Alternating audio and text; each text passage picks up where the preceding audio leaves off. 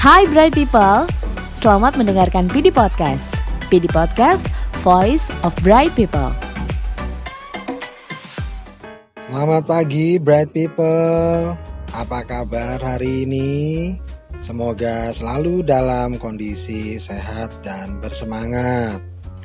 Selamat datang kembali di PD Podcast segmen Tanya Om. Setiap minggunya, seperti biasa, Om akan menjawab segala kegundahan kalian seputar asuransi jiwa.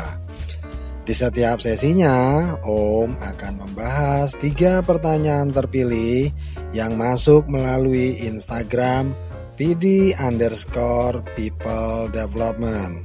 So, silakan follow Instagramnya dan ajukan pertanyaan kalian melalui DM.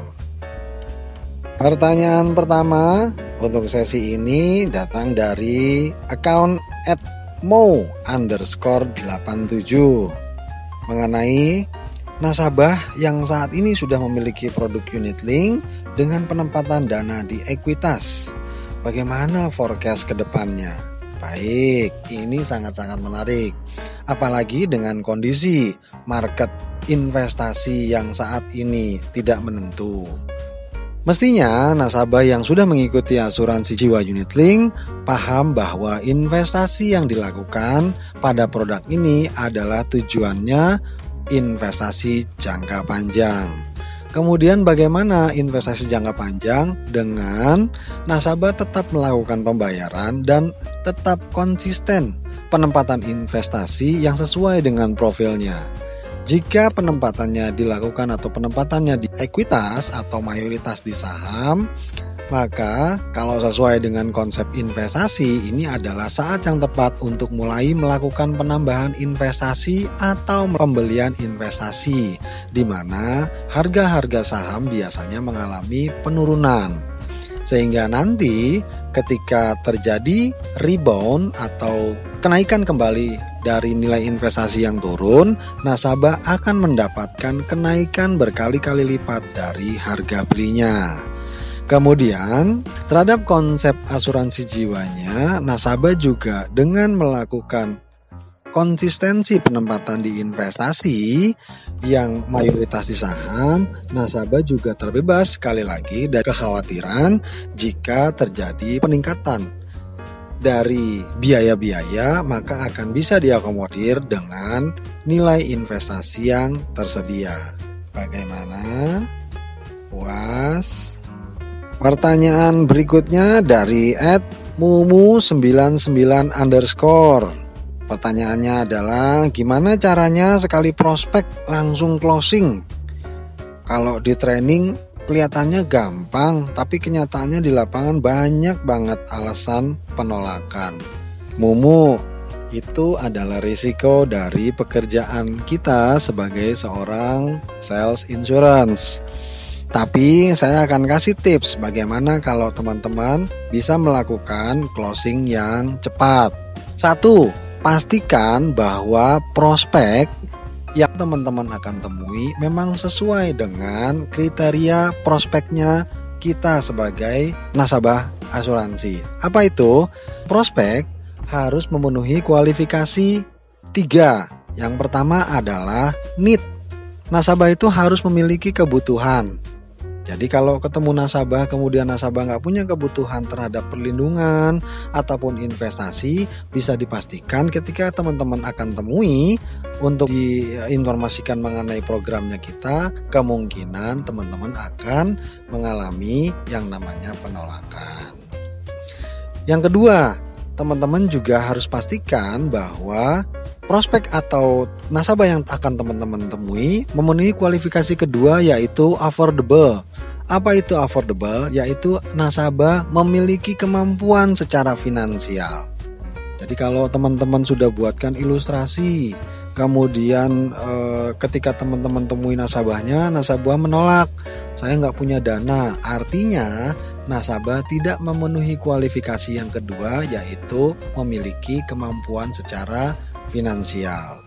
Perlu kerjasama dengan teman-teman dari partner dalam hal ini Uh, relationship manager atau marketing bank untuk bisa menentukan berapa pengelolaan dana yang dimiliki oleh nasabah sehingga bisa dapat gambaran berapa jumlah premi ataupun berapa jumlah investasi yang sanggup dibayarkan ketika nanti kita akan menawarkan programnya. Yang ketiga yaitu pastikan bahwa prospek atau nasabah yang teman-teman temui memenuhi kualifikasi ketiga yaitu meet yaitu nasabahnya bisa ditemui. Jangan sampai nasabahnya sudah tertarik kemudian nasabahnya juga memiliki kemampuan secara finansial, tapi ketika kita datangi, ketika teman-teman datangi, nasabahnya nggak ada di Indonesia nasabahnya sedang pergi ke luar negeri sehingga teman-teman akan mendapatkan kesulitan untuk mendapatkan tanda tangan persetujuan. Nah, Mumu, kira-kira itu tips yang singkat dari saya. Di samping nanti mungkin saya bisa tambahkan di segmen-segmen berikutnya. Bagaimana? Puas? Pertanyaan ketiga datang dari account at Puput Sirait tentang bagaimana cara handle nasabah yang komplain karena harga nilai investasi yang sampai saat ini turun akibat isu pandemi COVID-19 supaya nasabah tetap percaya terhadap produk yang dibeli atau dimiliki. Baik, Puput.